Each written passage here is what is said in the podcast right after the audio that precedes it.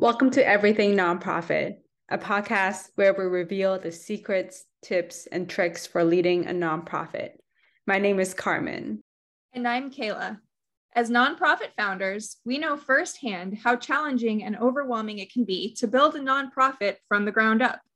This is a podcast for nonprofit executives by nonprofit executives.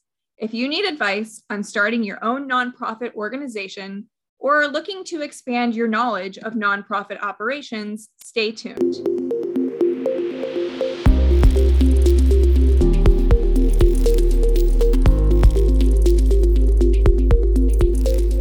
Welcome to another episode of Everything Nonprofit. Today, we have a special guest who brings a unique perspective to the table. Typically, on a podcast, we bring guests on to talk about conventional nonprofit topics like legal, fundraising, and grant writing. Today's conversation with Dave Norris takes a captivating turn as we explore how AI or artificial intelligence can be harnessed to advance the mission of these organizations. Dave is a seasoned professional with a wealth of development and marketing experience. With over a decade of industry expertise, Dave has honed his skill through various roles, including lead developer, CEO of a digital marketing agency, and CTO of a nonprofit tech startup. In 2017, he built his first machine learning project.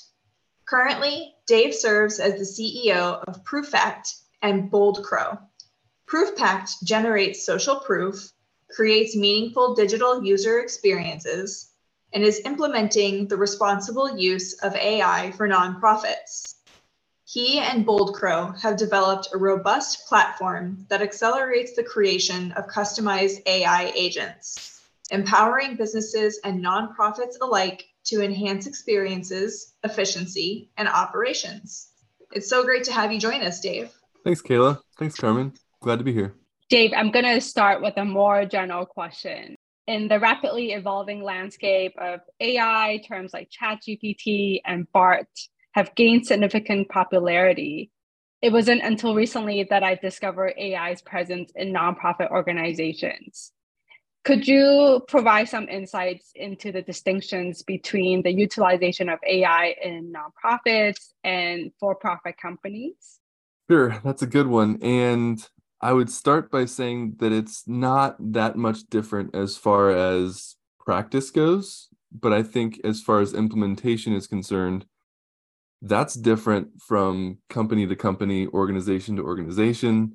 And as you look to implement AI for your nonprofit, it should be under the guise of understanding what is going on behind the scenes and understanding what you want the outcome of the implementation to be. And so, what that does not look like is a large overarching framework or a large policy, but rather an individual or a group of individuals understanding of how each other are going to use it and what tools you're going to use and maybe how you're not going to use those tools as well. So kind of a generalized answer, but I think that's the best way to answer that because it really does look different from nonprofit to nonprofit to for profit to for profit. No, that makes total sense. And we can get a little bit more into the details. Can you tell us in what ways nonprofit organizations can harness the power of AI to enhance their operations and amplify their impact? Yeah, I think that exploring something like ChatGPT, um, whether it's free or paid, paid gives you access to the juicy little things like plugins and things of that nature and and maybe speedier models but it's good to explore how individuals might use something like ChatGPT with the guide rails of something like an internal policy that says, hey, we don't put donor data into ChatGPT, we don't put personally identifying information into ChatGPT, et cetera, but using it for things like summarization and you know quickly getting to the nuts and bolts of what some larger content pieces might be it can really speed up your day if you're using it a lot now, I would say that ChatGPT is a tool for individuals. it, it is not a system wide or organization wide tool. Or, in other words, you're not going to say, like, hey, everybody, come with me. Let's go use ChatGPT. Rather, you're going to have more so, let's say, a system of record or a dedicated tool that is using AI to do specific things that your nonprofit needs it to do. And that could be things like donor management, volunteer management.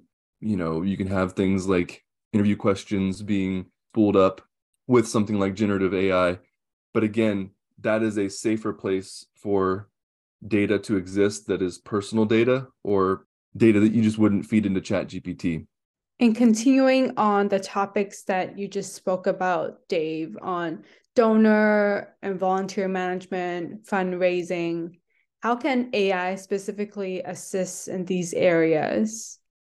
That's a good question. And it really runs the gamut i think taking donor management for example, you can analyze a ton of data with an AI tool. You can, you know, obviously run summarizations, run calculations.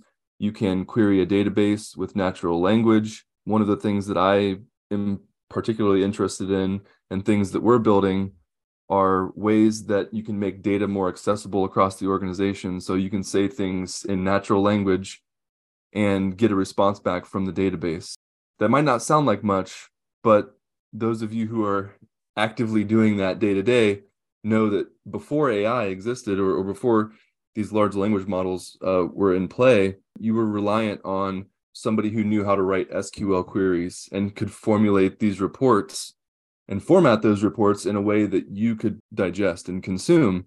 Now, if anybody can ask a question essentially in natural language and get a response back from the database, that's really powerful. So I have a, a follow up question about that. Yeah. I actually experienced some of this in my day to day trying to pull data out of databases, SQL. We actually use a lot of Power BI, and that mm-hmm. involves mm-hmm. you have to hook into the database. And I think more than anything else, that is sometimes the technical challenge, right? SQL aside, or the ability to use Power BI aside, is it equally challenging with an AI tool to hook up to a database, or is it somehow easier? Do you need specialization in someone to be able to do that? That is where the quote unquote tool and implementation process comes into play.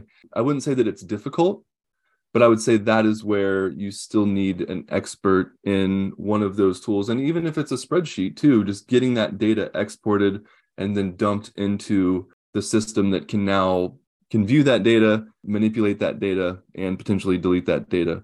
But that's I, would say you still need an expert to do that. Okay, great. Thank you.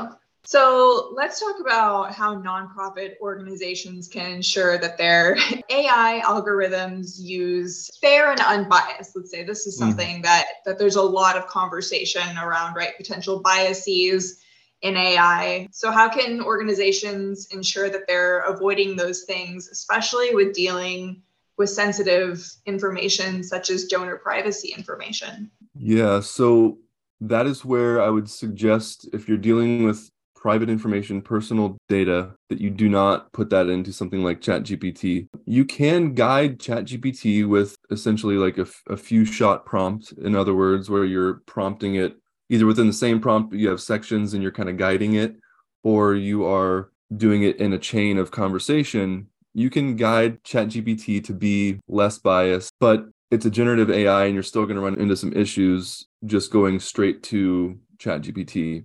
If you have a custom solution, you can put more guide rails around it and have those guide rails be present in every single, let's say, input to where the response is now guided each time.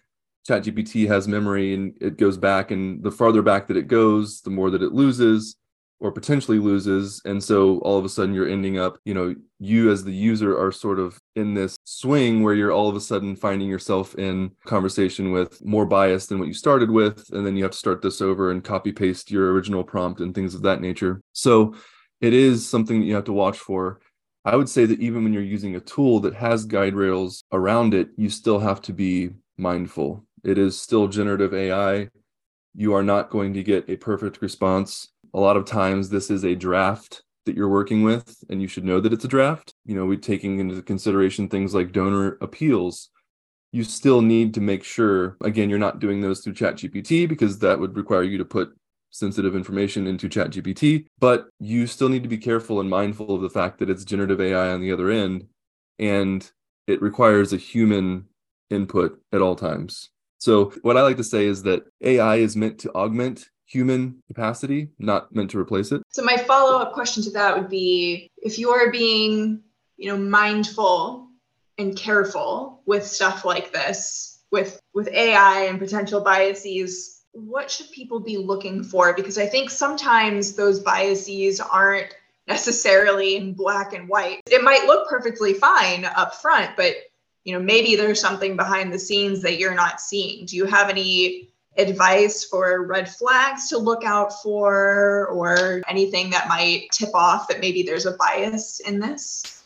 I mean as humans when we write things there's sometimes inherent bias that we don't notice too. Mm-hmm, and that's just going to be the case no matter what. But i think that as far as red flags are concerned i think it comes down to knowing your community knowing how your brand as a nonprofit communicates with your community today, knowing where the sensitive areas are, I believe that knowing those things, having those in guide rails are upfront are a good thing.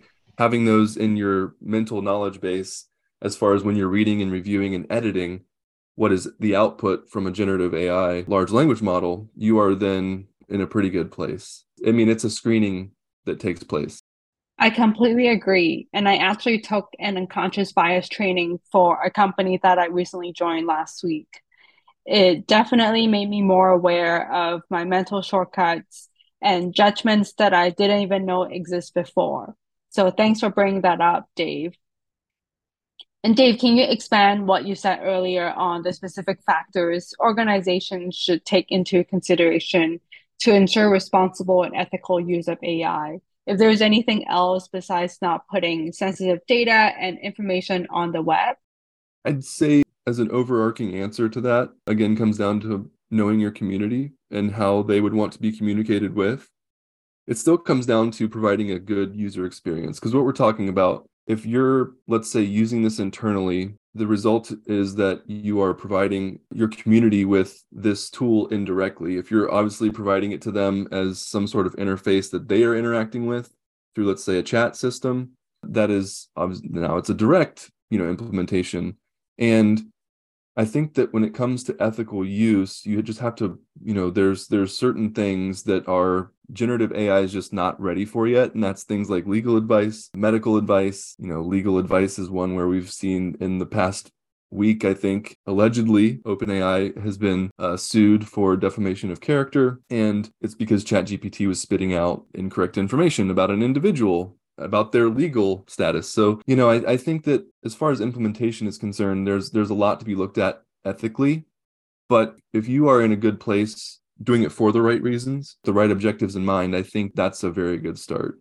What about some potential risks and challenges that might be unique to nonprofits um, when they're trying to adopt AI techniques? Can you talk about those and how a nonprofit might mitigate those risks? The current status, I will say, for nonprofits is timid when it comes to AI, just largely across the board. And that's not necessarily even nonprofits. That's, I mean, I've found myself timid at times personally, um, thinking through sort of cause and effect style, you know, what if type of questions. And you can really go down a, a rabbit hole and end up in a place that's not extremely relevant to where things actually are today. And so I think that, you know, some of those risks I think can be mitigated just by the idea that you get to know you know how large language models work what is actually happening generatively speaking uh, when these models are returning an answer and how they're doing it. And i think that once you understand what's going on you know there's there's two sides to this camp i suppose. And one is one thinks that we're already with something like the gpt-4 models very close to agi which is artificial general intelligence. And uh, the other camp says that we are nowhere close. And, you know, as far as reasoning and, and what these models are capable of. But again, it, it's with good intentions. I think that AI can be used for a lot of good and do a lot of good.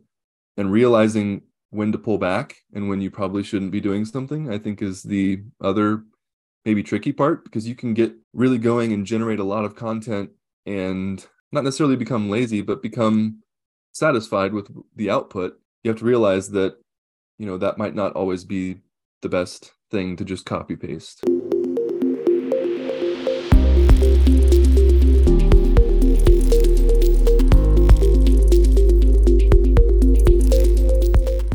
This podcast is proudly brought to you by Puget Sound Project Management Volunteers.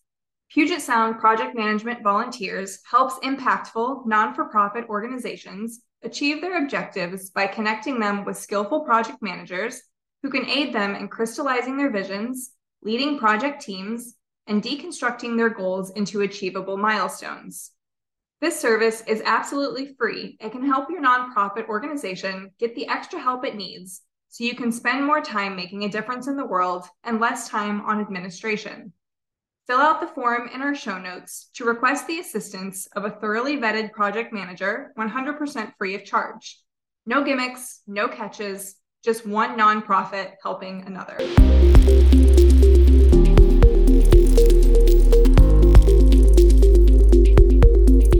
So, Dave, earlier you spoke about how organizations are timid about the whole AI revolution.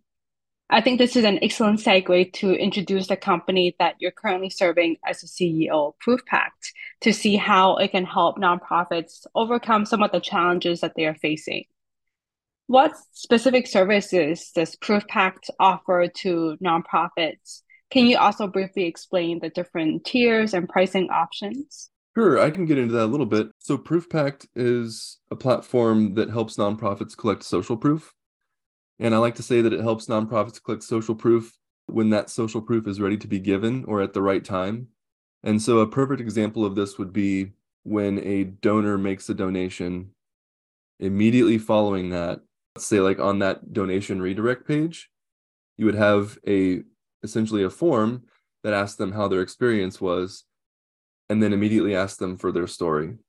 And they can leave their story in written form, in video form, and within ProofPact, you have what's called a story bank and or story library is what we call it. Story bank is the general term and can access all your stories there and things like video stories are transcribed so that you can search them and things of that nature. And so it's again a way to collect social proof and leverage that social proof we provide tools for things like widgets that you can put on your website and things of that nature that cycle through stories and, and so on and so forth. And you asked about the plans. So there is a free tier. It is free to collect. You can collect unlimited written stories with ProofPact. And uh, if you do want video stories, for instance, that's the next tier up. We do host those stories in the cloud, and there's tiers that are higher. You can get into things that allow for what we call engagement routes where you can deliver certain content specific to let's say a donor who said they had a positive experience you can now tailor what content they see after they share their story or if it was a volunteer that had a negative experience for instance you can tailor that too and hopefully you know the idea there is if there's a negative experience had you can uh, quickly mitigate and, and remedy the situation when you said collecting stories from the audience of these nonprofits, is the goal to find out the motivation behind why something was selected, like why a certain box was checked to understand more of the consumer or donor journey? Yeah, that I would say is is a big one. I would also say that another reason to collect stories is to show relatability and to create a sense of community. And so when for instance, you place these donor stories next to a donation form, it's really easy for other donors to say, or potential donors to say, oh, I relate to that, or other volunteers to say, oh, I can totally sympathize, or I totally relate. I want to help too. Or, you know, a board member saying, you know, something, and then other board members getting on board. There's many reasons why you would want to collect these stories, but you're exactly right. It's in the moment, getting to know what motivated them to take part in whatever it might within your organization? I think I'm having a hard time understanding. So you're collecting information via a form, and that's all going into, you know, a database, or if it's a video, it's going into the cloud. But I think at that point, that's more where the AI kicks in, right? It's kind of combing through the information that has been given it and then selecting specific user experiences based on that information? Yeah, so that's a good question. How AI ties into all this. I'd say that so Proofpact started out with no real AI integration. Over time, it's gotten a little bit more. And so, for instance, you know, one of the things that we're getting ready to implement is that a perfect example for generative AI would be somebody leaves a story you can then get follow up interview questions based on that story with generative AI. So those are kind of like prompted back to you based on what original story uh, details were. And you can get, you know, obviously you can edit those, but you can get some good starting points. Got it. And what types of nonprofit organizations does your company typically work with? Rather than types, I would say size. I would say the original intent with Proof Pact was to help the small to medium sized nonprofits. Got it. And is that more because smaller, medium sized nonprofits might not have those structures set up to collect feedback and, you know, tailor yeah, that experience? Exactly. One story that I've heard over and over is that, you know, we've tried to collect reviews and we typically send out, you know, every six months we send out a questionnaire and three people fill it out and then that's it.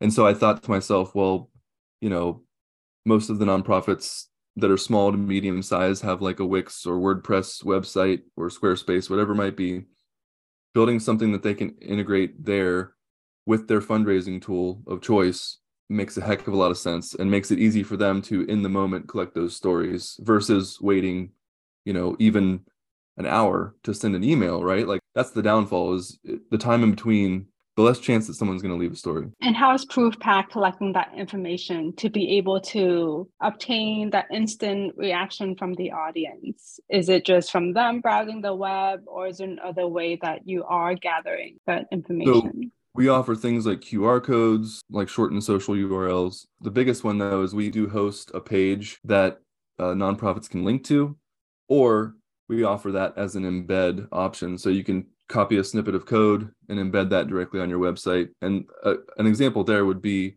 you know, let's say that somebody does donate that redirect URL after the donation back to your website. That's the perfect page to put the Proof Pact story collection form on. Dave, you're describing exactly our situation. We're using Wix as our tool to design our website. And yeah. like you said, we don't always get the forms filled out, and our engagement rate is not as high as we want them to be. So I think your tool is excellent in providing that kind of assistance for us. Yeah, thanks. Would you be able to provide some successful examples of nonprofit organizations that you have worked with who have effectively utilized ProofPact services to achieve their mission and their goals? Yeah, there's a few that stand out, and I would say that uh, Humans for Education is one that I would say is is doing a, a good job. They have the actually, I think theirs are on their homepage. They have one of the story sliders right there next to their donation form. Heroic Hearts Project is another one that I know is uh, redirecting to the story collection form on their donor thank you page, if you will. Do you see the engagement rate increase after using their services? Or what has been the difference after them being one of your clients? I think obviously they're getting a lot more input as to you know why people are doing a certain thing they're getting more emotional feedback i guess is, is a good way to put that and i think it's building a stronger sense of community for the ones that are implementing it as suggested? So, in the event that a nonprofit organization decides to engage with Proof Pact and use its services, what steps should they take to make sure they're adequately prepared for the partnership? It's a good question. I think that they should be ready to think about how they want to build their community. And I think that that's, again, through storytelling, it's a little bit of a change in thought and process of how I think nonprofits look at storytelling in that this is storytelling that is community generated storytelling and is not, you know, nonprofit brand or nonprofit from the top down storytelling. So it's a little bit different. I'm not saying that you need to do away with the nonprofit brand story or the origin story or the mission story, but these things all kind of the user generated content can be injected there and that really lifts up your community's voice. I think that's the the biggest process in terms of thinking about storytelling a little bit differently. That helps. I think we might want to try out ourselves, and probably Let's those go. are some of the topics that we want to think about before reaching out to you again, Dave. If our listeners are curious and would want to reach out to you for more details about your services, where can they find you? On LinkedIn, that would be a good one. I try to do quite a few posts a week on LinkedIn. I also have a newsletter that it's called Future Frontier, and it is weekly AI news from last week. You can also find more information on proofpact.com, and you can find more information about the AI side of things on boldcrow.ai. Great. We'll make sure we link everything in the show notes. Dave, I want to express our heartfelt gratitude for your participation in this episode of Everything Nonprofit. Your insights on AI and the nonprofit sector have been incredibly valuable, and we truly appreciate your knowledge. Your contribution has shed light on important topics that we are very much unfamiliar with. Um, so, thank you for opening our eyes to new possibilities. Absolutely. Thanks for having me. I appreciate it. Thank you for tuning into this episode of Everything Nonprofit. If you don't already, please follow us on Spotify, subscribe to us on Apple Podcasts, leave us a rating and review, and share this episode with your friends. Thank you for listening. Until next time.